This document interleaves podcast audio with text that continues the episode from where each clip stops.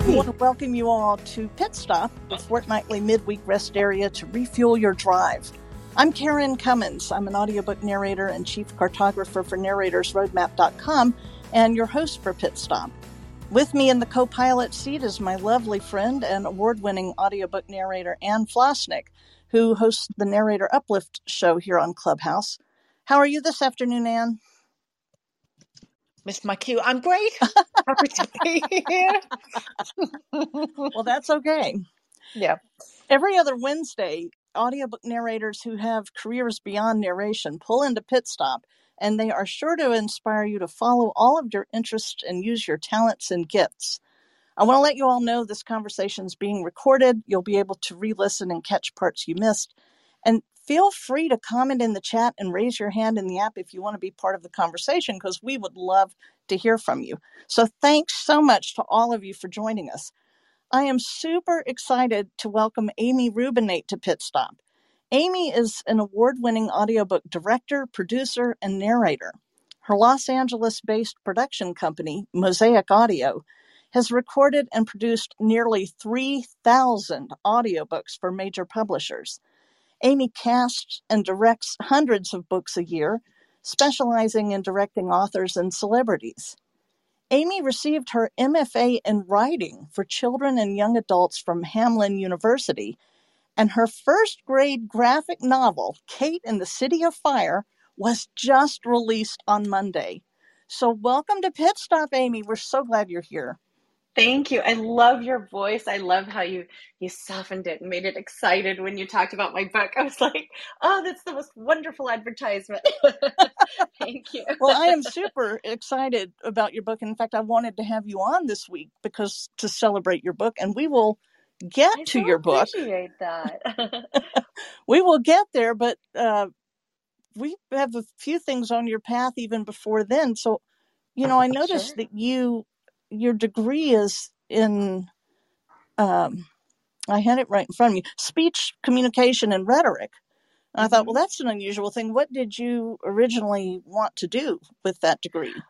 Well, I gosh, how did I even find it? Oh, I was in um let's see. I was at SRJC, Santa Rosa Junior College, and um I I had heard that the drama department department had some flaws at that time, and I was like, uh, I don't want to learn to act badly, so I, turned to speech. And I heard they had, I heard they had a because I wasn't, I knew that I didn't know enough to parse out like which information was helpful and which wasn't. So I thought, well, okay, I'll wait till I get to the four year college. And right now, I, I'd heard that the speech team was strong, and so I thought maybe I'll focus my attention there. I had done some public speaking in high school. There wasn't a lot. It's not like now where people have forensics teams, speech teams, and competitions. I, I Mm. came from a small high school. I'm not sure that stuff even existed then, but um, you know, I did like and there were there were various civic groups that would host speeches every year, and I would do those. And I did a lot of um, 4-H presentations, uh, 4-H demonstrations when I was a kid, and you know, it's like you do a speech with a bunch of poster boards, and I was like won awards and had a good time doing it and felt a sense of prowess because I was able to use my sense of humor and make people laugh. And like you know it, it was that first feeling of like getting an audience in the palm of your hand kind of thing. Um, and uh, so I, I felt that that was an area in which I excelled and, and I really enjoyed it. Um, and I mean, one of my favorite things in life is to have people listen to me. so so for somebody who likes to talk and has a lot of opinions, it's very gratifying. So um, I ended up on speech team and I loved it. Just loved it. There was a lot. I mean, there were two kind of well, there was there was like speech um, for like businesses. I can't remember even what that that was called. That wasn't at my JC, but that was at the four year college that I went to and it was like you know those people would go into teaching soft skills or sometimes hard skills at businesses. But what i really wanted to do was oral interpretation of literature. In fact that was my sub major um, you know it was like speech communication with a an emphasis in oral interpretation of literature. So it's basically like acting with a book in your hand. And so I've never even out heard of that as as a oh it's really fun. There's a couple of us there's a couple of us uh, in the industry who um, um, uh, I'm trying to remember his name. It's, it's not coming to me. But there's there's actually going to be somebody. tested on that today. Yeah, there's actually oh Wayne Farrell. Wayne Farrell. He was on um, speech team with me at SRJC, and Oh wow. um, yeah, so it's great, great training for what we do. It's I, I always joked it's acting with a book in your hand because you basically would hold the script and you know play all the parts and um, you know and I would you know I, I think I took well we do readers theater where you take you know different theater pieces and weave them together into a, a thematic show. Um, I did you know poetry um, and prose, and I did some persuasive speaking and some extemporaneous speaking. Um, so anyway, all of that it was just so much fun, and um, I, I didn't think about it at the time, but it was excellent preparation for being a narrator because you know you yeah it was a little bit like dramaturgy. You had to figure out how to parse scripts and um, figure out the focus and themes and you know what emphasis to put where and all, all of that kind of stuff. You you play all the characters, so it really was pretty very specific training for what I did. And so um so I'd go out every weekend and I'd I'd like run from room to room. I was always like double booked because I do like eight things a weekend, you know, speeches a weekend and then if you went on to the finals then you'd do, be doing like eight of those and it just it was really really fun. But I remember you used to do a lot of singing, and and you No, about oh cabaret singing. oh say I think you shorted out. Yeah, at that time, then I went to a cabaret show. It was uh, Andrea Marcovici, uh, and it was a big main stage show at the Luther Burbank Center in Santa Rosa, and it was unbelievable. And I was like, because I'd been kind of, you know, I did a lot of musical theater, and I, I, I was like, oh, you can put shows together thematically with you know blending different songs and doing medleys and you know creating a, a story arc within your show. Like this is what i want to do with my life. But you know at that point you know cabaret was kind of on the wane. So i had a couple great years in it and i you know i got as far as you can get without becoming actually becoming michael bublé. And so um, and then i just sort of couldn't find my way into doing it as a career which i i later realized it really wasn't a career path you know? So it's more of a labor of love. So um uh then i ended up doing um voiceover and kind of went from there. And then about, I don't know, 10 years later, I'm driving around the Bay Area all the time listening to audiobooks. And it's just like making a frustrating life wonderful. You know, those Mm. times in the car, one of the great, you know, listening to like Grover Gardner or Cassandra Campbell or, you know, all these amazing, oh, Scott Brick, Simon Vance, Roz Landor, you know, Julia Whelan, all the people who came before me and I consider myself like old generation now. they were before me. They were the originals, you know, and um, you know, a week in the car with them would be life changing and and all of the places I was going to do voiceover and then, you know, it's like I borrow from Descartes. I, you know, I act, therefore I wait tables. So I would then go to my catering job. and then I would go to my like midnight to 2 a.m. job at like the basement of a car dealership filing paper. You know, it was just like, I never have had less than like six jobs. So, um, I mean, you can look at my producing is pretty much doing six jobs too. Yeah, I was going to say now. that, that I see a commonality there. yeah but but those those times where i could be swept away you know and ex um I was going to say exported, but that's not the right word. Transported um, by a great audiobook with that.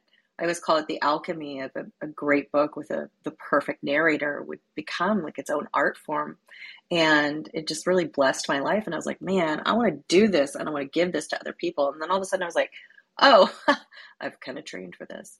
So um, that's how I got in.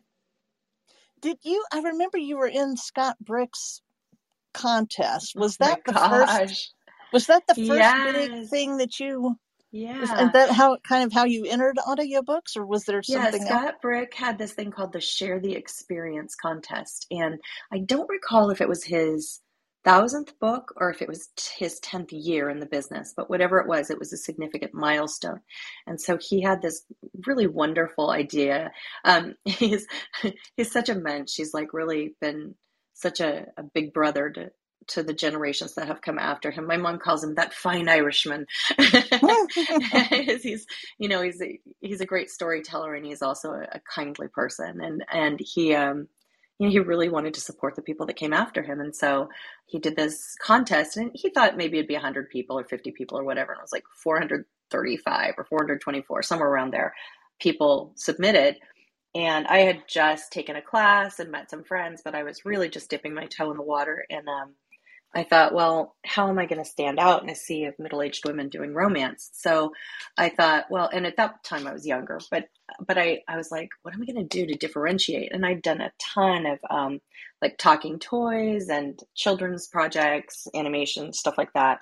Um, that's kind of that was my bread and butter up in San Francisco as a as a voice actor. And so I um, I thought, oh, I'm going to do. I'd really loved uh, Sarah Mlynowski's um, Frogs and French Kisses. It was like a little younger teen um, kind of romance. It was so cute. And um, gosh, I wish I could remember the narrator right now. She was so wonderful. So I just did an excerpt from that um, as my audition. And I think that it was a good strategic move because um, it did make me stand out. Um, and I, I, knew I could do authentic kid voices and, you know, um, not just authentic, but also modulated for the audiobook work, right? So it's not cartoony. You take that like 25% back. You still keep the reality of it, the the authenticity of the kid world and the kid voice, but you you mod, modulate it back a little bit. You turn the dial a little bit down for audiobooks. Um, so you have the specificity, but not the broadness. Um, and then, um, yeah, and then I came in, I, I tied for third with Elizabeth Wiley. Wow. Um, yeah, but it was it it was as if I won in what it did for my career. Um, and and now no one has ever no one has ever admitted this, but I suspect that I suspect that Scott uh, petitioned um, uh, Dan Musselman to give me a shot because very soon after, because um, uh, the winner got you know a job at Random Penguin Random House, right?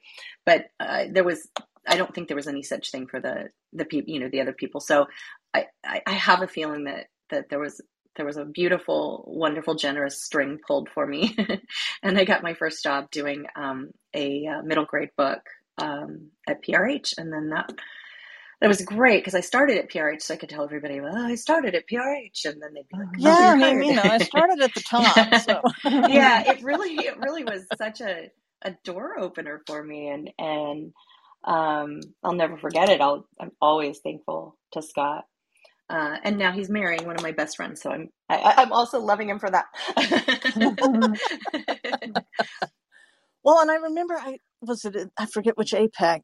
I, I think that's where you talked about it, but you how you researched publishers because one book is one book, and it's how you then mm. parlayed that into an actual narration career. Yeah. So maybe oh, yeah. could I've talk about that a minute. I always say I'm not the best narrator out there, but I'm the best hustler. Uh, I was always really good at getting where I was going just through sheer chutzpah and lack of inhibition, like determination. So uh, my my first proper APAC um, that year, and, and in fact, uh, he announced who they announced who won at APAC that year. So I, you know, I'd been kind of practicing with my group of friends we i always recommend this to people like find your people who are at the same place as you but like who have enough experience that you kind of trust their their both their business acumen and their acting skills like so you're not getting you know when you get like a peer group of any sort you want people that you can rely on that you that you believe in that you think are you know equally or good or better than you and and um, so we did that um, uh, Rachel Fulginiti and I had a, a, a small group of um, people and we would do um, uh, you know peer group kind of stuff. We were friends. Um, and so we would kind of be like hey how's this demo? What do you think? Should i do it in british? And people would be like you know no your british accent isn't nearly good enough. Put your best hmm. foot forward you know. Like that kind of stuff. Or you know i think you need to soften it up here or you blend into the character voice. All the stuff that you know you have to figure out when you're starting out. And so we really helped each other. Um, and um, uh, and then I went to that APAC in New York, and I came like ready. There were no opportunities. Um, that you know, there were no real given opportunities to perform. So I brought like six scripts with me and thought, well, if an opportunity opens up, I'm going to be ready. And then um, when everyone else was going to i can't remember what it was like the you know where the narrator where a select group of high-end narrators perform. I was mm-hmm. like i listened because i'd listened to like i don't know a thousand books before i started. Like i'd been listening for 10 years and i was listening avidly. I was doing like 100 books listening to 100 books a year because i was driving so much and um and i didn't have a tv so i was listening a lot. Um so i uh so i was like well i listen to these people all the time but if I go to the concurrent class for mic skills, be someone. Amy, I think we lost you. You you were saying you went to the concurrent session on mic skills. Yeah, my my alarm went off. Can you hear me now? Uh, we can. Yes. Couldn't hear the alarm, but we now can hear okay, you. Let me make it. Let me make sure it's turned off. I I can never figure out which button is snooze and which button is off. They, they, they make the snooze button huge and orange, and then the off button is really tiny and far away. So I always hit the wrong one, and then it keeps like annoying me for the next hour. Okay, so um, so I went to the mic. It was like how to choose a mic session, mm-hmm. and I thought, well, there's probably going to be opportunity to perform here. So like everybody went to this other thing. It was like me and like I don't know, 30 people in the how to choose a mic class. But I thought, well, if if there's going to be opportunity to get on stage, it's going to be here. So I did, and they were like, "Hey, does anybody want to try out the mic?"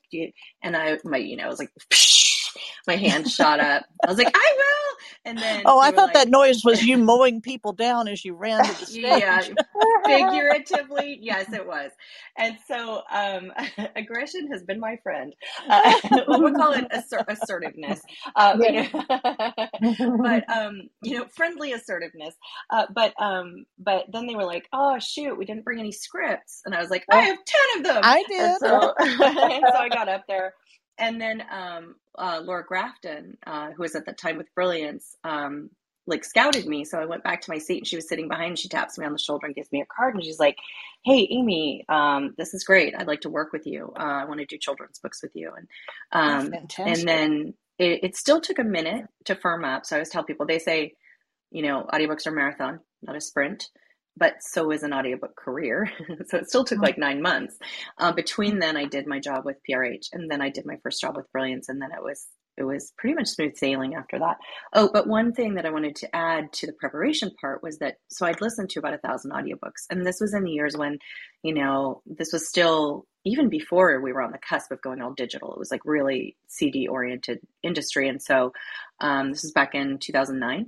Um, so I took maybe my I was going to be my 50 favorites, but it ended up being like my 100 favorites. So I took re re borrowed those from the library or from my own collection, and I listened to the you know the last track where it says who the producer and director are and where it was recorded and who the publisher was, and I made a spreadsheet and I put everybody I wanted to work with, and it was you know it was so clear right away. It was like, oh, I want to work with Grover Gardner, I want to work with Dan Musselman, I want to work with um, uh, Elgin, John McElroy, and you know, and then I also had people I wanted to talk to. Like I would, I had questions for um, John McElroy. I had questions for Karen Dziekonski, um, who at that point had been Karen DeMattea before. And I'd said said to them like when I met them, I was like, "Hey, why are your abridgments better than the actual book? Like, what are you doing different? You know, because that at that time people were abridging and those were abridgers." And so I got information on. So so that was my first foray into starting to understand the industry because I you know, like I still people say I have still people have have people pitch me and they're like, I work with Deyan Audio. I was like, I don't care who's hiring you through Deyan Audio. Like, who are you actually working for? You're working with Deyan Audio, but who are you working for? You know, and and it would be like, are and, and people don't know, and I'm like, you need to know that you're doing a book for Harper. You need to know that you're doing a book for Blackstone. That may be the you know the the company that's producing it or recording it, but where are you who who are you working for? Do you know your producer? the client? yeah and and that's the thing is like that information is to me shows me that people under, have have taken the time to understand the industry that they're entering into. They understand who the players are what they do um, how they're doing it how the pieces all fit together.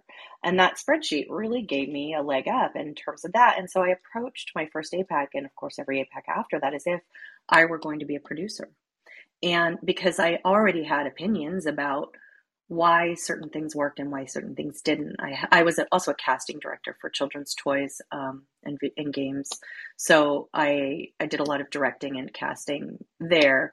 Um, so I already kind of had a foot in that world, and I'd been an executive producer on a, a regional kids TV show and a script writer for that. Um, it was very small potatoes. It was out of um, what was now what was then U.S. Wait, no, UC East Bay I can't remember what it's called. No, um, Hayward, CSU Hayward, which is now I think like CSU East Bay. Anyway, so I had a lot of that kind of experience as well, and then I was like an event coordinator for a catering company, so I was used to like leading teams and thinking analytically, and you know I was used to being management as well as talent, and so I just kind of brought that perspective into all my work. Well, that just shows every moment has meaning, and you always take yes. whatever you learn with you and it can be applied yeah. in other things.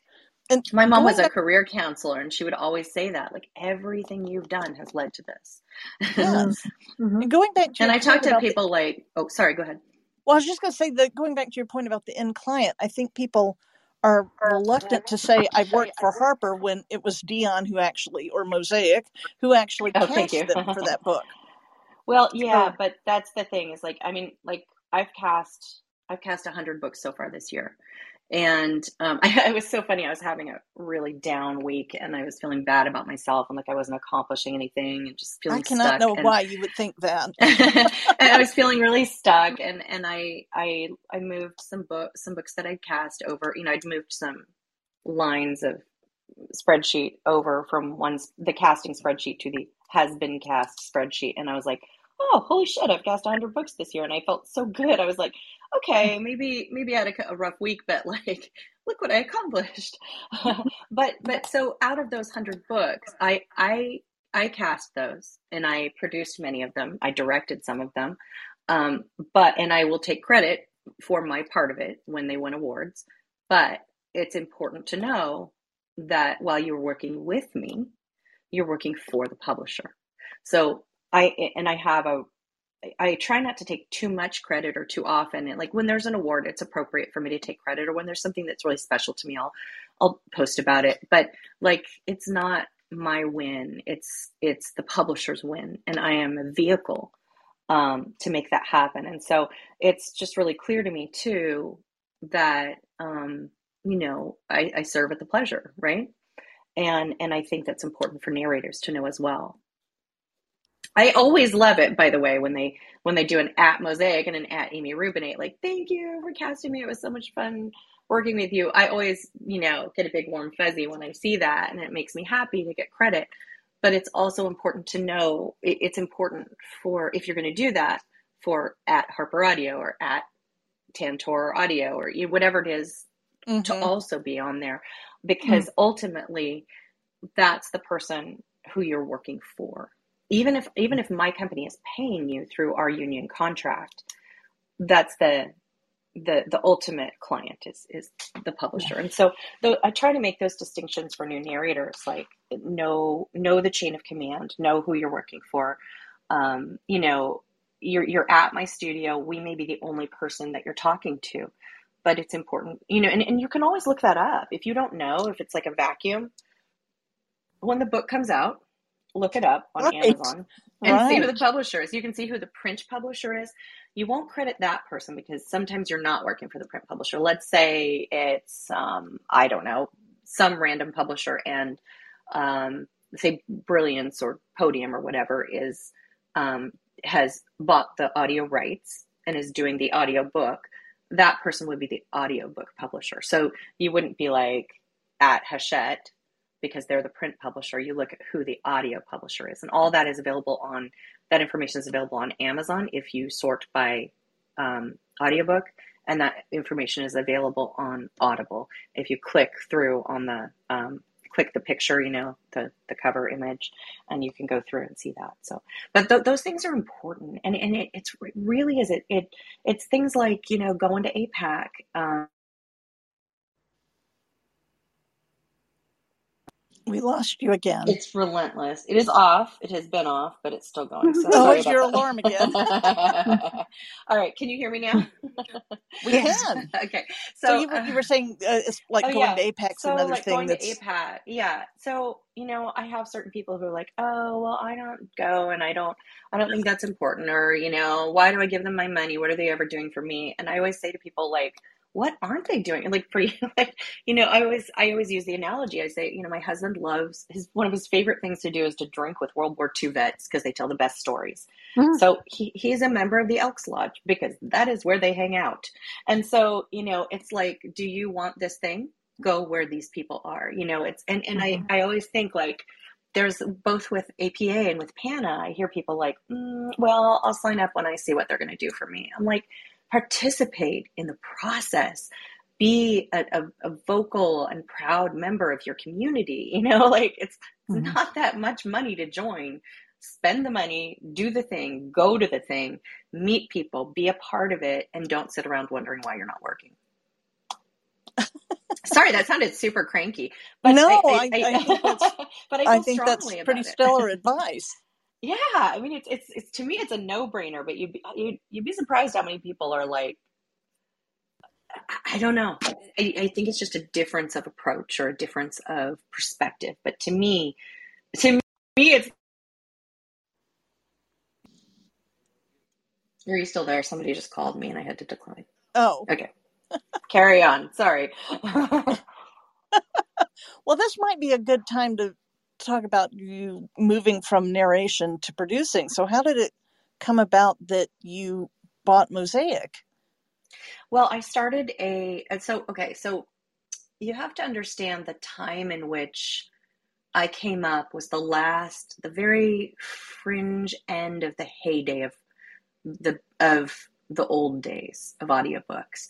It's sort of think of it like the studio system where there was like a hundred or 200 people doing all the audio, narrating all the audiobooks and they were making really good money and they, it was like little repertory companies. I don't think it was quite that because they were working for many different publishers, but you know, everybody had their favorites.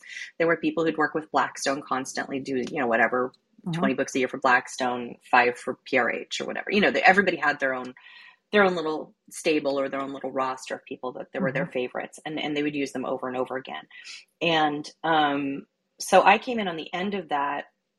Like I, this is before it was unionized and I was, you know, I came in with, with some hubris, I think, um, with this expectation that I, I was going to earn a certain amount because like, you know, I, I would always hear people say, I don't leave my house for less than blah.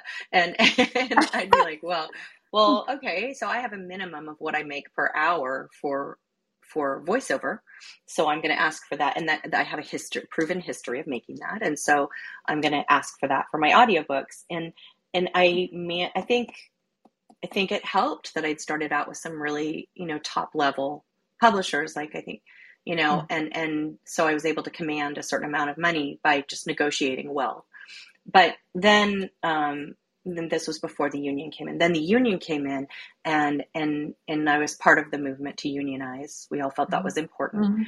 um, and it, it was a it was kind of a weird, rough, rocky time. You know, people would say, "Well, you're unionized now. Um, you you guys got what you wanted. You have health insurance, so you're at minimum." You know, and and so it, it took a long time for for that water to find its level. Right? It was Mhm. it was a huge, huge like um, societal change in the industry, and um, so I just worked at union union level for you know a million years, and and and so but that union level went a little backwards for me because you know Mhm. we did have to give a little, and so I was narrating like sixty books a year, and to make my nut, you know, and so um, I- I'm ev- forever grateful. I have some health issues, and you know those have been taken care of by Union Health Insurance, and I hope that you know I make my nut every year until I'm on was it Medi- Medicare um, until I qualify for Medicare. Um, I, so We're, we're too young to know the answer to that, so we don't know. yeah, yeah, we are. it's not that far away though for me. But um, but you know, I'm so I'm really grateful for that. But it was a it was a clunky transition for me as well, right? So um, and I was you know I was on the vanguard of people getting home studios. A lot of people were getting sent out. So my first jobs were I was sent out, you know, I was flown to Brilliance in Michigan and I was, um, you know, was brought to um, Penguin Random House um, in Woodland Hills. And I had directors my first 50, 100 jobs. Oh, and um, I was brought to Mosaic, the company I actually, I finally bought. Um, I was sent there by, um, by Blackstone and, mm. uh, and I won a bunch of my first awards there uh, at Mosaic uh, with Zach Carries, who owned it at the time. Um, so I was a little bit demoralized because I was working way too hard, and I um, was doing some really. It was kind of like when Fifty Shades of Grey kind of ushered in um, a lot of like kind of hardcore, more sexual stuff, and um, there was a lot of horror. So when I first came in, I was doing these sweet little children's books and, you know, literary fiction and some memoir. And then suddenly I'm being offered like, you know, 12 year olds ripping each other limb to limb with their teeth because they've become monsters. And I was like, wow, this is not where I want to live. You know, it's fine. A lot of people love that stuff. It is not for me. I have more of an Anne of Green Gables sensibility. So, um, you know, I, uh, I can be caustic and I can be very, um, I don't know what's the word. Um, you know, I curse a lot, but but under all of that, I have kind of a whimsical worldview, mm-hmm. and so mm-hmm. um, and which is funny because like there's the actor part of me and the writer part of me, and then there's the part of me that has to like lead a bunch of engineers into battle every day. And mm. so it's almost like split personality. Like I'm a I'm an Aquarius and a Leo. And when I tell people that Leo Aquarius with Leo rising, when I tell people that, they're like, Oh, now you make sense to me. Which I don't know all that much about it, but I think it's there's two very different kinds of people inside of me. And, you know, mm-hmm. they come out based on what the job is. So anyway, so I was pretty uh, disillusioned at that time. And I thought, God, I really just I want to go back to making art and making people happy. And I remember that feeling that I'd had when I was listening to a great audiobook that, you know, that had something uplifting to offer me. And so I started a publishing company, a little indie publishing company. I called it Ideal Audiobooks, and I got some really amazing material. And um, I narrated a bunch of it. I hired people. I was the first. This I'm really proud of. I was the first person to go to the union and say and request a union contract, and then say, "No, mm. I'd like to give the actors more." And mm. and they, wow. uh, Jane told me once at a party that they've used that as the template for every indie that came after oh. me. And I, I'm like, if that's wow. if, if, I'm going to leave a legacy, that's mm. a pretty hmm. good one. so you know, um, and and but it it was hard to make a go of it. You know, I found out hmm. later that like that people would talk to me later because once I became management, management would talk mm-hmm. to me mm-hmm. and they'd be like, Amy, don't you know, you know, you're you're spending all this money doing your, you know, your 25 books a year or whatever, and then you really should be spending it all on that one big, you know, Hunger Games or whatever that's going to make your that's going to pay for your entire year. But I was doing this out of pocket, like I didn't have deep enough pockets. Mm. So that business is still chugging on as a labor of love but I never quite had the infrastructure. I didn't want to give up control of it because mm. I wanted to be able to pay people fairly and I wanted to be able to, you know, take care of people. I wanted to try and put people in a studio any t- chance I could. And I wanted to do all these things that were not perhaps financially feasible. So, um, pretty quickly, I realized this was not going to be how I was going to make my living. So, um, it's a labor of love. I still do, uh, well, I have to narrate actually a book for it uh, tomorrow. Um, a little behind. um, so it's it's still doing well, but it's not it's not a I, I would call it not as much of a current thing. So um, so you know I do maybe two books a year, and so currently. Um, so I bought Mosaic Audio from Zach. He had decided that he wanted to move up to San Francisco and become a computer programmer. And I was that's a shift. I, yeah, I had become an engineer and a director at his studio, and I was directing Erin Bennett that day. So I directed all of his his uh, authors, and um, then I directed Erin Bennett that day. And I said to Erin, I really want to buy this. Now I know how to produce. Like I can do this. And she was like, Well, let's find a way. And I went to Starbucks to get some stuff, and then I came back and I was like, I figured it out.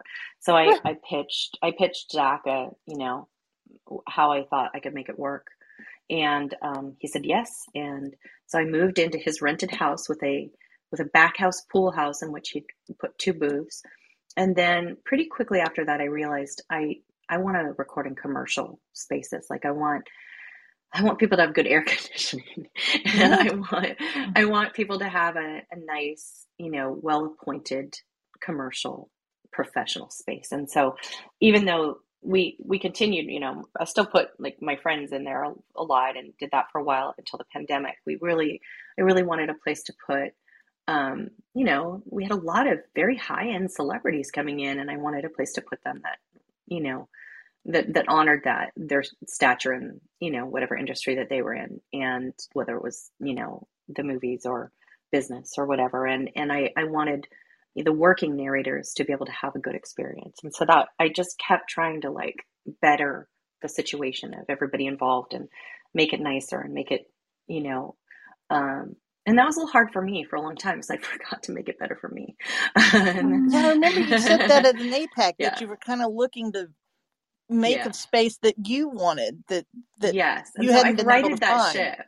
I've righted that ship, but it took me years, and and I had one guy step up and really kind of kind of partner with me on the running of it. And then another guy stepped up on um, doing um, you know a lot of the um, day-to-day management. And so i still work like a dog but it's it's different. It's um, like i'm doing all i'm doing all the casting and um, i've been able to hire my friend jessica um, to help me. She's my casting assistant and helps me with a lot with emails and stuff. And she, um, you know, she's always sourcing people and helping. And you know, I'd be like, okay, I need this person. Can you find them? And you know, that kind of thing. She's been really amazing, and and it's been wonderful to be able to work with her. She's been, my, you know, my best friend since high school, and so. Hmm. Um, Oh, uh, so so I have some support now. It's still way too hard of work, but it's um mm. it's it's manageable, and I have a team of uh, the, my team right now is amazing. Like just we have a no assholes policy, and so it's just if, if you're a hot shot or you're you know not going to be kind to people or you know you, you're you know you're going to think your method is more cool so you're going to use that even though we have reasons for you to use ours like there's just no room for that we don't have time and mm. we want to work with nice people and so the people that we've kept are just like what i call they're good eggs to use a 50s mm. term you know they're like mm-hmm. kindly people who care and care about the safety and the mental health of the narrators and like care about the jobs and getting it right. And it mm. just feels it, it feels so good to have it's just such an amazing core team. But that was part of it too is after the pandemic I, I made it a little smaller made it a little tighter because we had an a team and a b team before the pandemic. And i was like this is not how i want to do business. Like i wanted to be all a team.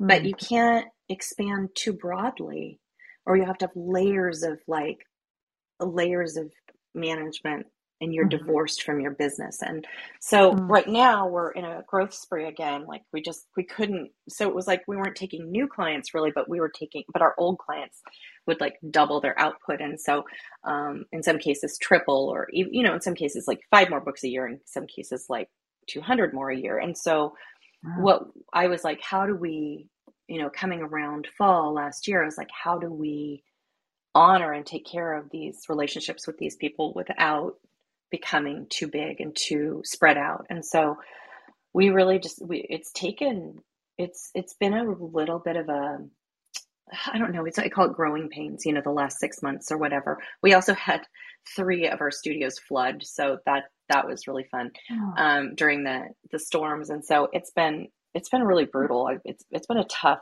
tough six months for me, but we have been able to honor all of our commitments and we've been able to um, you know we've been able to bring everything to a close. We've expanded. We have more studios. Um, we fixed flooded studios. We expanded out and but still with this like core team and a few carefully chosen new people. So I, it, it was it was real rough but it you know just growing pains are always painful. And mm. but it was very i feel so happy with where we are now and I love our new studios.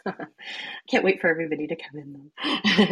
I mean, there's people in them now, but for all of you, and you can always here. I get here's a, a shameless plug. You can always we work with everybody. We work with we even work with some of our competitors for, who don't live in town, and you know we send work to them and they send work to us, and um, are um, we work with all of the publishers at least a little bit, you know, and some of them mm-hmm. quite a bit. And so if you want to come in, you can ask for that. And you know, if you're local, they can sometimes even if you're not local, because we do remote record now. That was one of the the gifts of the stu- of the pandemic, is we really created mm-hmm. a very um, robust remote recording program.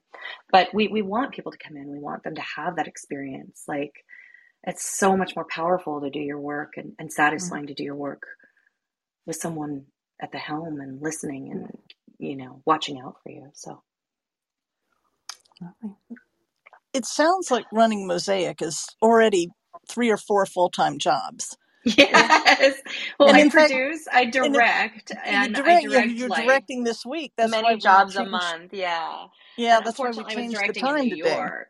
Thank you for that. So fortunate I was directing in New York, so we started at seven a.m. So oh, okay. that was helpful. Yeah. Yeah, when but, you said um, that, I thought, oh wow, you're getting up at you know, you, seven a.m. I didn't realize that you were remote directing, so that yeah, that helps that both of you totally and then um and then i also cast and um and then you know i still i'm still the ceo there's a lot of it's a it, i'm doing less of the nitty gritty like the um uh, the scheduling and stuff but still a lot of the you know like like the ac went out in one of our studios like you never want that to happen in the middle of summer but it is a risk when you live in la so i had to handle sure. that and you know there's just all kinds of things that come up so so, I'm still the I'm still the buck stops with me. mm.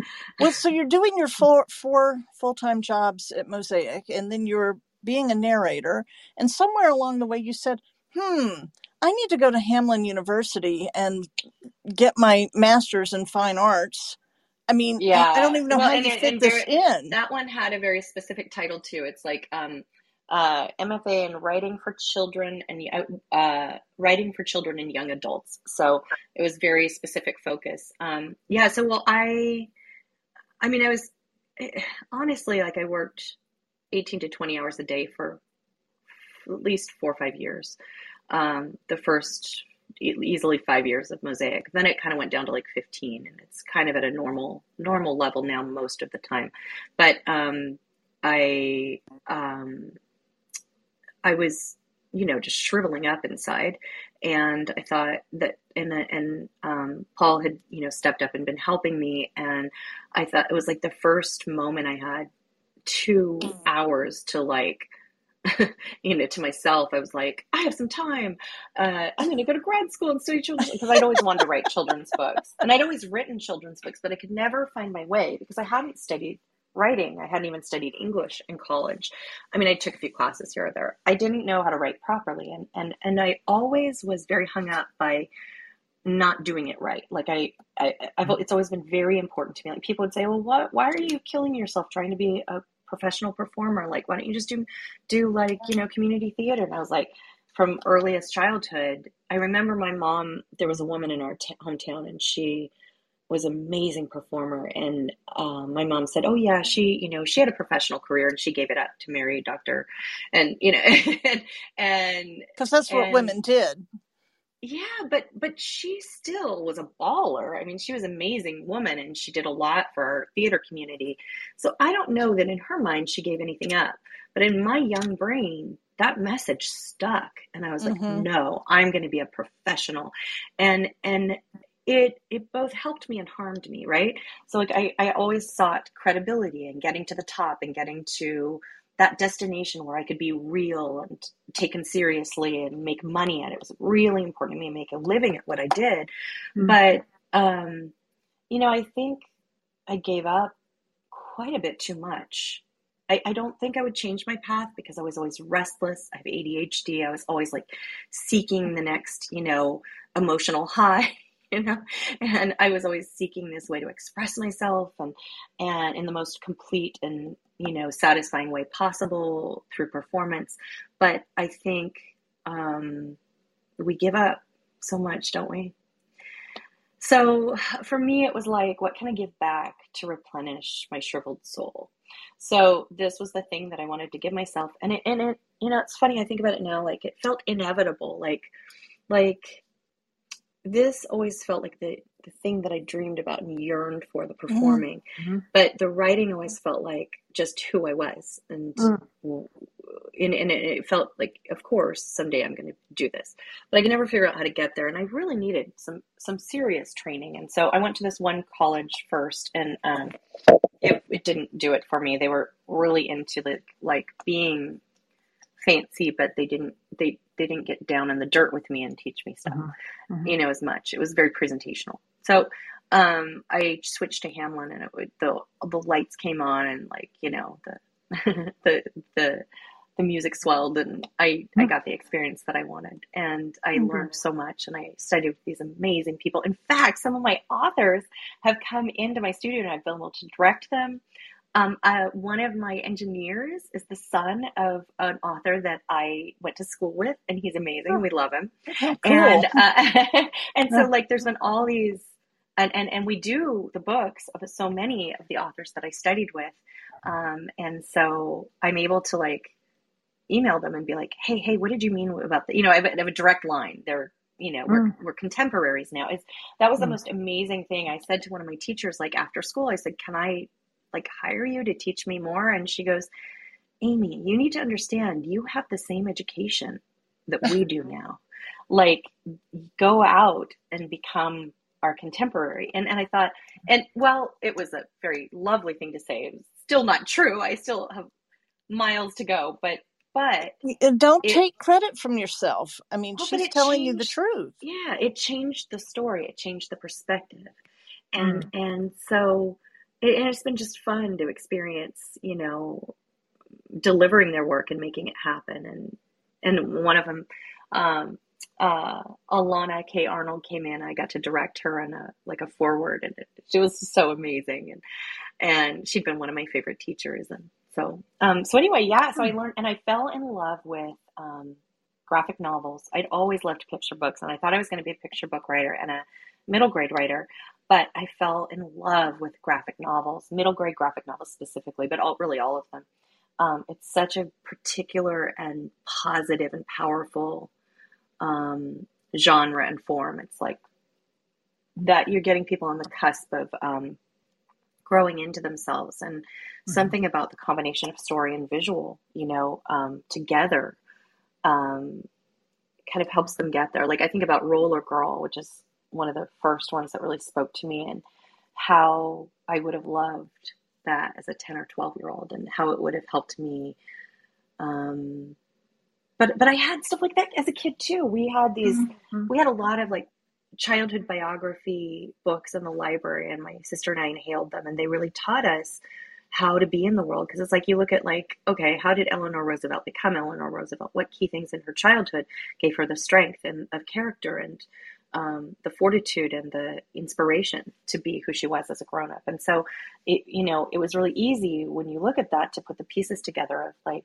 how to use courage and you know good sense and kindness and all of that stuff. And so it really taught me how to be a person and it taught me how to be, um, you know, a, an entrepreneur and it taught me how to not give up my sense of self. And so I hope to give that back to the kids. So when I was asked to write, so this wasn't a, a, a traditional writing assignment. So where you write the book, you pitch it to an agent, the agent pitches it to a publisher. The book that I did is for Capstone Press, and they are a, um, it's like a book packager is the the category that they're in. So they come up with a series, in this case, the Girls Survive series. And so it's like girls surviving 9 11, this girls survive, um, uh, well, in my case, the Great Fire of London. Um, in 1666, you know, and, and they'd mm-hmm. say, Hey, we'd like to hire you to write a story um, about the Great Fire of London. And so they'd say, here's your parameters. She has to be between 10 and 12, and she has to survive on her own ingenuity and resourcefulness. Go. And so I had all the autonomy and um, creativity of building that story myself, but with some guideposts. You know, it was, mm-hmm. it's this many pages, and, you know, you have to have this many panels per page and that kind of thing. So, um, but it was the same kind of style or genre or thing that I grew up with, like how these girls navigate an unfriendly world or hazardous world and use their wits and determination and resourcefulness and kindness and initiative and inspiration to get through it. And so I feel like I'm carrying on this grand tradition and it feels so wonderful. And also, I love that my first book, I didn't have to really market it. I mean, I am anyway, but like it's like this is someone else's responsibility. This is work for hire. They paid me well, and I got to write a great story that I'm really proud of.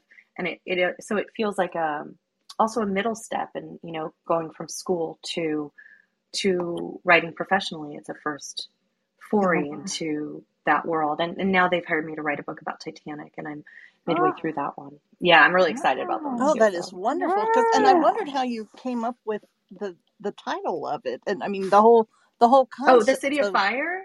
Yeah, well, I mean it's, it's like mm. it's like name and the something situation. And I I came up with all these titles I wasn't really happy with, and all of a sudden it just like burst into my head like a flame, and I was like, oh, mm. that's a good title. So I mm. pitched it to them, and they kept it, and I was I was like super proud of that because I'm like that's a compelling title, you know. Yeah. Um, and and that's what it was like. I mean, this whole city was on fire, and it you know mm. it's like walls of flame, and how do you navigate that? How do you get out? Well, and, and so it's set in mm, September 1666. That's what was really surprising that you were choosing this moment in history, and I was wondering, is it? Is, it was, was it chosen real? for me, yeah. oh, it's real, but it's you know, and so I placed it with um, you know, someone outside the city, so didn't know how to navigate it. So I, um, and this came to me so easily. And here's the thing, also about work for hire, like I didn't have to worry about my legacy or if I was doing, you know, if this was the work of my heart or if this was the story I was born to tell or all of that. I didn't have to worry about any of that.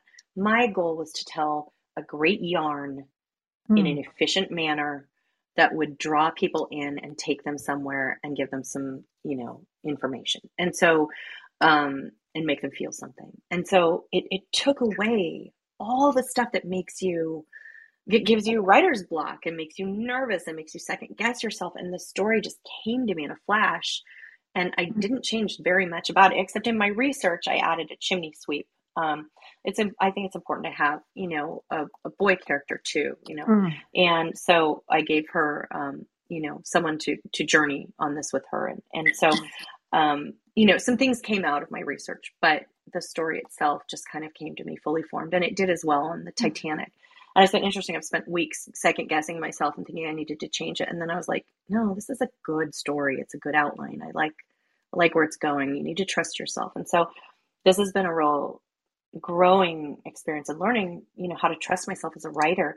And then I need to apply that to my work. Like I have, you know, I have a completed graphic novel that I've I I stopped pitching to agents during the pandemic, but I need to get back to it. It's about the it's set in the gold rush and um oh. and I I love it and I'm proud of it and so I need to I need to get back to it. I've I've learned some things. I have I have another rewrite to do and I have uh, I need to get my courage together to go out there into the the big unknown of you know pitching to agents and then getting a publisher. But um, it's a it's a world I want to keep living in. You know, historical mm-hmm. fiction and graphic novels.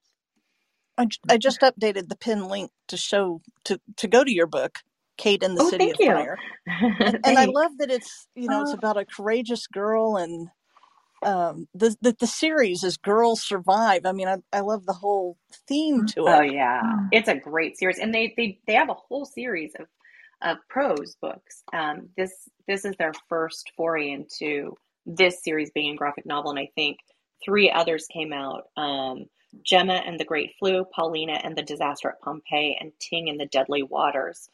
Um, so um, this is their, I mean, they've done graphic novels, but not in this particular series. So this is, I was kind of kind of fun to be on the vanguard of this new thing for them. Um, yeah. And well, to get I, to do more. So, I, yay, they liked me. it's always nice to be asked back. and, and it also speaks to the the education I got because they were like, mm-hmm. look, we really like the way you structure these. We, we think you understand the form. And, and that really speaks to the quality education that I got at Hamline. Well, in the annals of your Facebook feed, I found on April 11th, 2020, you wrote, I took a class in writing graphic novels from Jim Higgins at the Society of Illustrators LA. Oh, yeah. and remembered I used to be an artist. And so I think you were starting to draw. Were you, are you seeing yourself doing the illustrations for future graphic novels you write? I really hope so. That's a great question. Um, ah. Yes, this wonderful, wonderful woman. Um, I will read from the back of the book. Um, Alessia Trunfio um, from Rome, Italy, um, who did animation, um, was hired to do the art for this book, um, and she did a beautiful job. I loved she she created like some little like wonderful moments with the animal characters and just really brought it to life. And she, I'm so proud to have worked on it with her. Uh, we've never met, but um, it's it's just been really fun.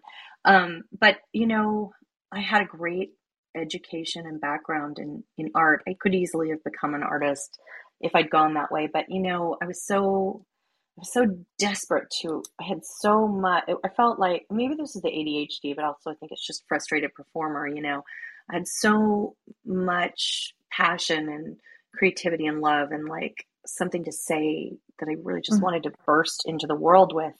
And I I did not think for me that art was the way to do that. Like I, it was going to be performing or it was going to mm-hmm. be nothing. And mm-hmm. so I just let this all go to the side and I've been working on it again and I can see how like the good training that I got in high school. I had some really good teachers. One was my dad actually who taught us from drawing on the right side of the brain when I was in his sixth grade class. Um, but yeah, and and then I had a great art teacher in high school, and I drew all the time but also one of my um, close friends was an artist. And so i think also that was like you know we each had our own lane you know? Mm-hmm. and so like and she was clearly miles ahead of me. So that it just was like but i think it was more that i just wanted to perform more. And i had you know this thing is too hard. You can't be like oh i'm gonna you can be all the things but maybe not at the same time and not in the mm-hmm. beginning you know? And so yeah. i remember going to a cabaret of ute lemper who is just like one of the goddesses of singing. She's um, a german singer and does a lot of Weill show kurt Weill shows and she just is an international star and in a in a world that barely exists anymore. She does concerts cabaret style concerts but like on main stage shows. Like i saw her first at the um, the san francisco symphony and during a pops show. And I remember I was like maybe 20. And I remember reading the program. I still have it. I wish I had it on me. It's, I'm going to totally like overblow it. And this is going to be inaccurate, but it was, it mm-hmm. read something like, like, I don't know. And her paintings have recently been shown at the Louvre and someone just created a movie for her to star in and her poetry chapbook. And I mean, it was just like, whatever, like anything you can imagine mm-hmm. wanting to do as a creative person. Like she did it at a high mm-hmm. level and she was killing it at the one thing I most wanted to do in the world, which was cabaret singing. And I remember reading the program and being like, I, I went to my my friend and mentor who was my speech coach and I said to her, like, oh my God, look at this. Look, it's proof. It's proof you can do everything. Look at this. I found it. And and she was like, when I read that, I just feel horrible because I'm not doing any of these things. I was like, no, no, no, no. Look, you can do it. I'm and, tired. And, and, I feel tired hearing all that. oh God, I just felt inspired. But what I realized is, you know, she had a few years on me, and maybe she was more talented and maybe had more resources or whatever it was, how she got there.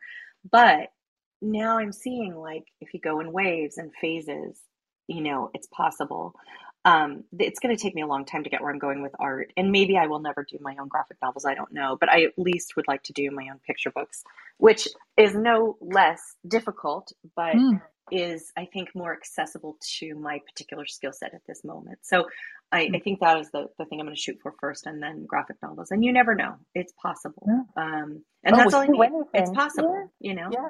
Yeah.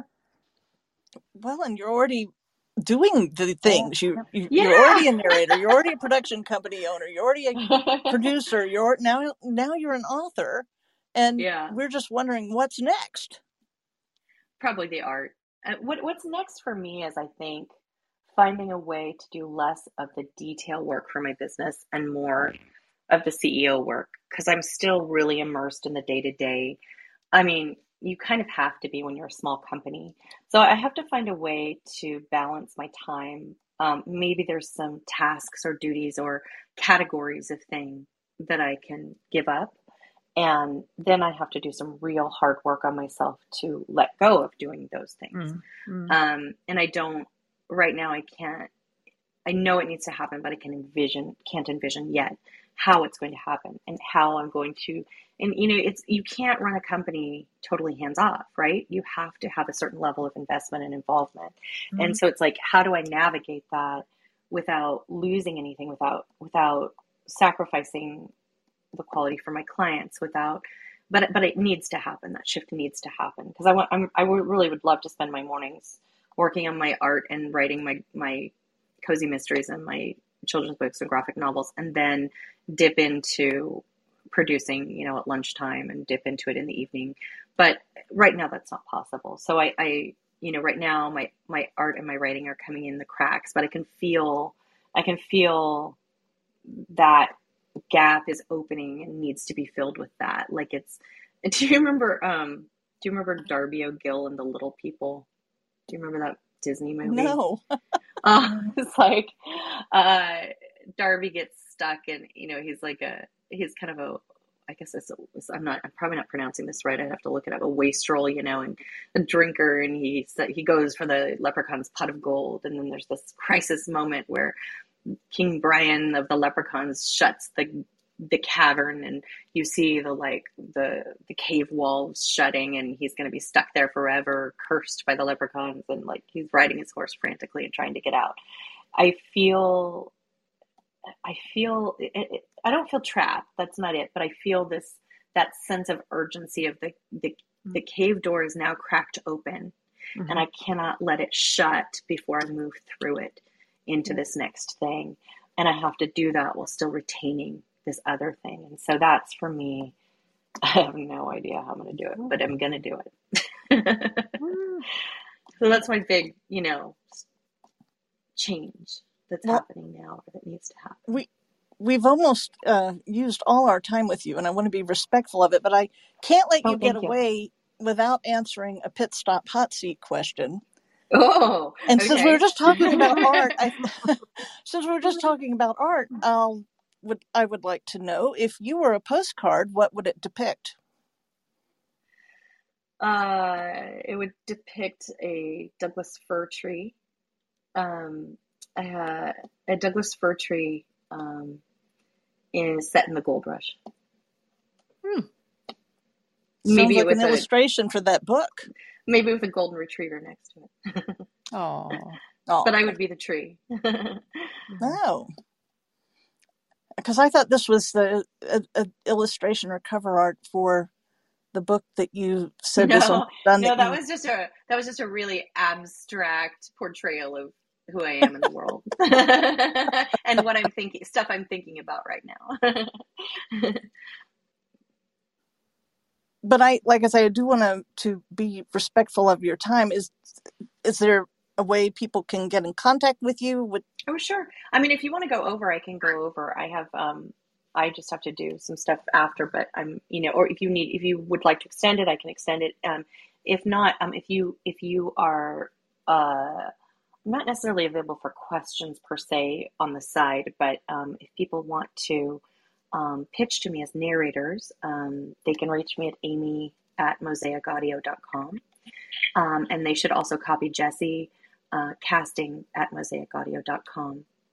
Um, and I probably won't reply, but we pay attention and we log this stuff and we, we're working on a big database now. We're finally, I'm like, this is too big now to get to get um, this is too big now to stay in my head. we need need a database. So Jesse's been building that all year, and we're we're very near the point where we're going to like ask people to self you know self submit and all of that. But we just have a few more infrastructure pieces to put in place. But they can um, reach me at any time there.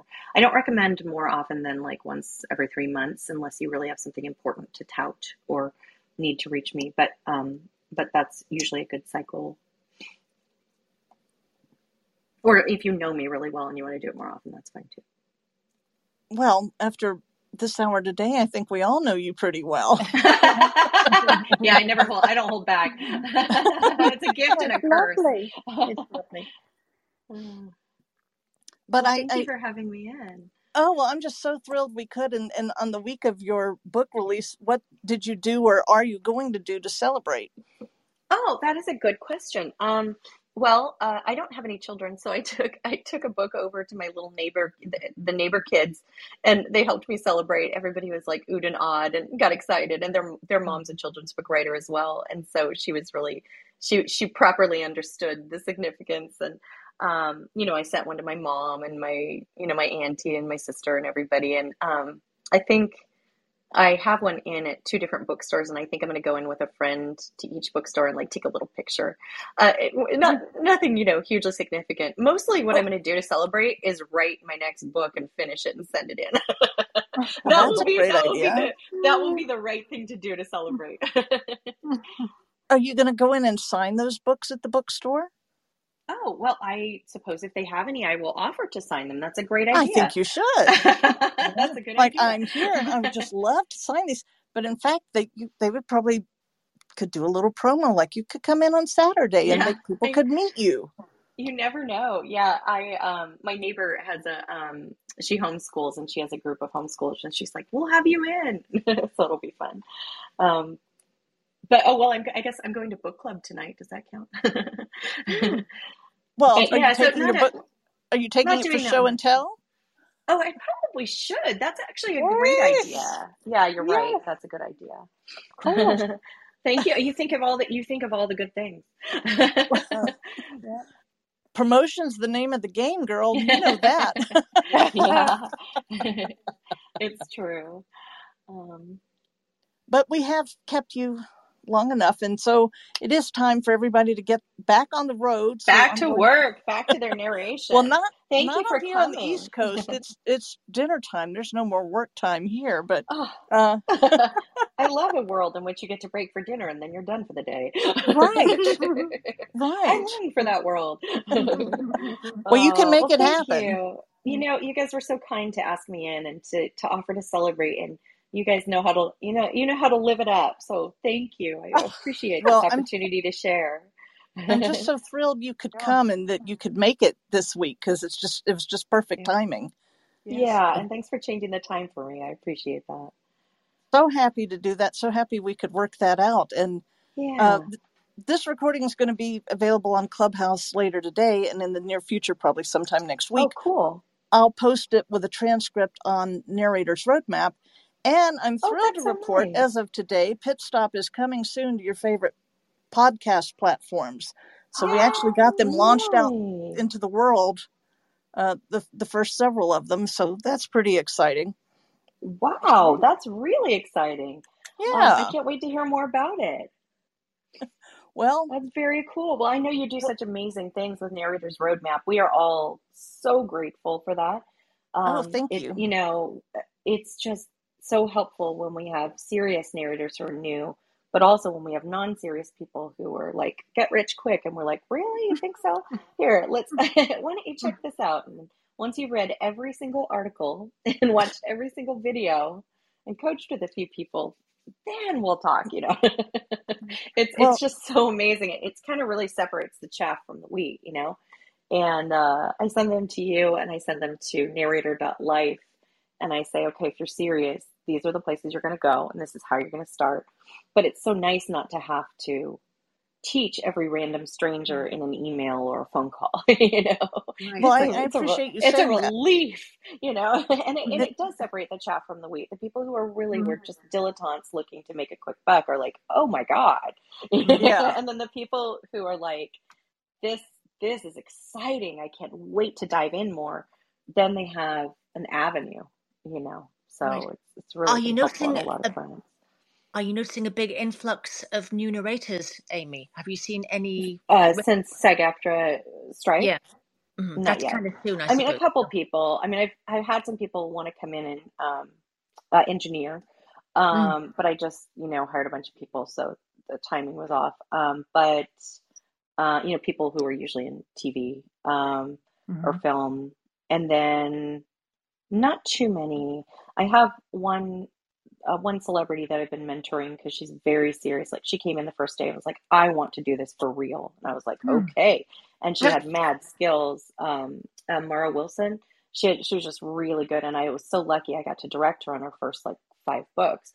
Hmm. And you know, so I said to her like, you're the real deal. You have been doing the work. You've been putting in the time. You're a celebrity, but you've also been mm. you've been doing the work. You've been putting in the time, and your prowess has just grown in leaps and bounds in this particular art form. Like there's, mm-hmm. you know, now's the time for you to say, I've been here doing the work, you know, because there yeah. are going to be a lot of celebrities coming in who do deserve to be here, many of them, but haven't put in the time and who haven't you know who haven't had that dedication and that interest up until mm-hmm. now and so mm-hmm. i'm like the people who are doing that who are in that category now is the time to like say we've been here we're one of you you know um, mm-hmm. and i think that's important for them because they you know they're for real they did this they mm-hmm. did their mm-hmm. time you know and it's yeah. going to take everybody else a long time to catch up to what to the kind of output and prowess and um, skill and you know Stamina. understanding of the industry is like yeah. that all the working narrators have had all these years so i don't think it's going to be mm-hmm. i don't think it's going to be a big influx unless this carries on for a long time hmm. that's a very interesting perspective a very valuable perspective i hope it's comforting because i know people it are worried like oh god yeah. is everybody going to take our jobs and i'm just not i'm not seeing i mean we've always had you know we're a studio mm-hmm. that caters to you know, high end narrators to authors and celebrities. And so that's been always a mm-hmm. very large part of our work. But, and, and, and, you know, there are many that are amazing, you know, just authors I wish I could just hire, you know, they're so good, but, you know, that's not their field. And so, um, but but our job is to get them to a professional level by within the first hour, you know. so so we're really experienced. Yeah, we're experienced at working with them, but I haven't seen the flood that maybe everybody has been fearing. Mm. That is very comforting. Yeah. Yeah, I hope so. I hope so. But things are what they are, and you know, it, there are always. It doesn't matter what field you're in. Nothing ever stays static. So you have to keep up, keep on your game. It's and so true, and yeah, yeah, yeah, yeah. And I think that's why I think one of the questions that um, Karen sent me is, "What do you advise for people looking for change?" And I think that was one of your pre questions you sent. And I would say, you know, take your curiosity, take your existing fields or moments or um, the things that pull you, the things that you feel are missing. The, the, whole reason that I I made this transition is that because there were things that were missing or broken in the industry. I mm. saw this possibility. I took a class with Michele Cobb and I thought, whoa, there's a path I can fix the things that are wrong. I am empowered to do something about this and create change. Like, and so, you know, Michele mentored me into doing that. And, you know, um, but it came out of my curiosity. It came out mm-hmm. of my dissatisfaction. It came out of my passions and enthusiasm and the particular perspective that I brought to this world. So mm-hmm. I'd say to people, like, really dig in and explore yourself and, and follow this little, the tickle, the little glimmer of something that's calling out to you. And, you know, follow, think about the things that are dissatisfying to you. Do, you. do you have the ability to fix them? How could you fix them? How could you contribute? Or, you know, there's just so many ways in which you can contribute and, and bless and benefit the industry that you're in. Even if it's just like mentoring new people, there's, you know, there's the APA has that, um, a mm-hmm. DEI mentorship. And I believe PANA does as well. Like these are ways that you can give back, that you can solve problems, mm-hmm. that you can close gaps that you're worried about, you know, and and and those things could turn into a vocation or an avocation or just simply be something that you do to add value. You know, you're there, you might as well mm-hmm. add value, you know, beyond yeah, what you're doing yeah. for a living. Yeah. you know. So. Yeah, I saw your video for the APA for the casting video that you did. That was really excellent. Sorry, Anne. Oh, I didn't, thank you. No, that's okay. No, no, but um, Amy has always been so wise, and I mean the fact that you even thought to reach out to Michele, because you were one of the earliest kind of entrepreneurs, I would say, with narrator yeah. entrepreneur. You were.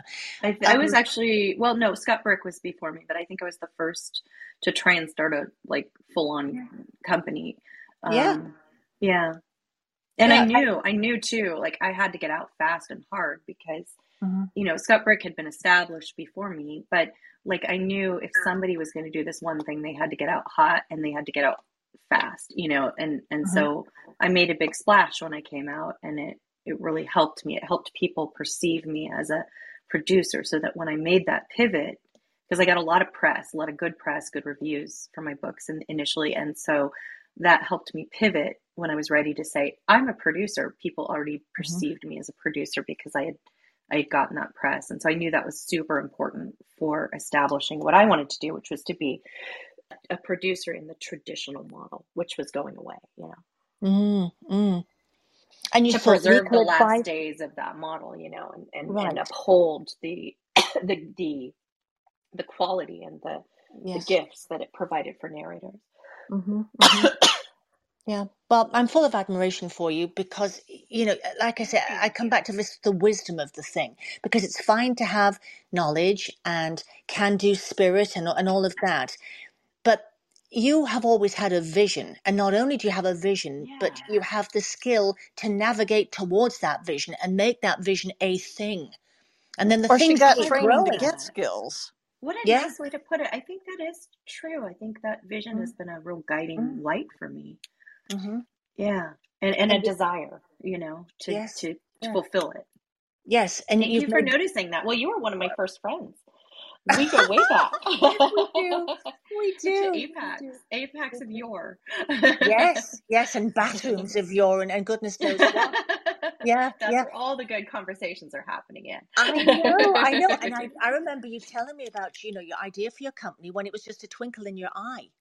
Oh, I don't remember that. I love that you remember that. Oh, of course How I cool. do. Because, well, yeah. I mean, Lord, I, I, if I had any gumption, I should have done something like that. But, yeah, no, it, it's a hard path, though. It's not. It's funny. I had someone call me, and they were like, "What should I do to do this?" And I was like, "Is there mm. anything else you could possibly do with your life?" please go do that you know like it, it, was it has been a very hard hard road, painful road but but also i think the vision you're right mm-hmm. holding that vision in front of me mm-hmm. like a beacon has been the saving grace because i had a mission that i wanted to accomplish and i think all of my team members are people who hold to that vision of of quality and caring and like you know taking care of the industry and preserving the quality and preserving the, the methods and you know it's a craft. It's an art but it's also a craft and i think that really helped me get through how tough it was but don't get me don't get me wrong it's tough like it's it's almost impossible and and you know i've had some help along the way i've had some guides i've had some moments of you know grace where you know people have come through for me at the last minute or i've found the path, but it, it's um I don't know. I it, was very much the hero's journey with all the pitfalls and you know you you know that that trajectory and that arc and yeah, how how how th- fraught it was. I felt like I was in, you know, I felt like I was Bilbo Baggins, you know. yes. so, I, it's so I don't recommend it for the faint of heart. no, no, no. And, and obviously, with all the changes that are being made too, like that mm-hmm. path is going to look really different for somebody else. You know, what was your path, Amy? Can you give us just a kind of? I know you can't tell us every twist and turn, but what was the basic of it? Was it starting first by you had a conversation with Michele, or was it something else? Um, it it really just came out of me. I, I really ruminate on things, and I think a lot about. I write a lot about like what, how can I solve this problem? No, it was. I think it's kind of all the things that I said, like just just worrying over how to fix things that weren't working, and how to how to get where I was going, and how to mm-hmm. how to make things happen that weren't happening. You know, right. like the inspiration for the for Ideal was there was all these amazing books that weren't being produced at that time. That has changed. And also, I really thought, I really felt like the narr- there was a lot of discontent among the narrators for the type of weird books that we were doing. And, and I was like, gosh, I just want to, if the narrator's having a great day with a great book and the proper mm-hmm. support, the audience is going to have a great day mm-hmm. listening to it. And so it was this sort of feeling of like, if we have a holistic process, everyone's going to benefit, you know? Mm-hmm. Mm-hmm. Yeah. That was sort of the jumping off point. Yes. Well, and I wanted to In go a back nutshell. to your, your, your point about following your curiosity is part of the reason that Anne and I started doing these clubhouse shows because there were a lot of people that we wanted to have these good conversations with. And speaking of that, so Anne, who's coming up tomorrow as the guest on Narrator Uplift? It's Jess Herring, the empress and creator of the audiobook Empire. Empress, I love that. I wish I'd thought of that. That's brilliant. well, you you can be the majesty of Mosaic Audio. oh. Love it. See, you're all choked oh. up about it. well, that sounds really fun, you guys. I can't wait to listen. Oh, all right, thanks. I'm going to have to sign off because I'm going to yep. probably have a coughing fit soon. So, um, how do well, I how do I sign off? Well, I'm going to close the room in just a second, and that will take you off. Oh, perfect. Thank you. You do all um, the hard work. I appreciate right, it. Right, right. So we are ending Pit Stop, and I hope everyone will take another road trip with us on August 16th when we talk with audiobook narrator and singer Erin Bennett. And in the meantime, I hope you all find joy in every journey and live the life of your dreams. Thanks again to Amy Rubinate for this delightful conversation and congratulations again on your first your first Thank book, you. but Yay. we know more are coming. Thank you for celebrating yeah. with me. And oh, everyone listen, such a happy everyone time. listen to Erin Bennett. She's one of my dearest, oldest friends, and you're going to love everything she has to say because I know oh. I do.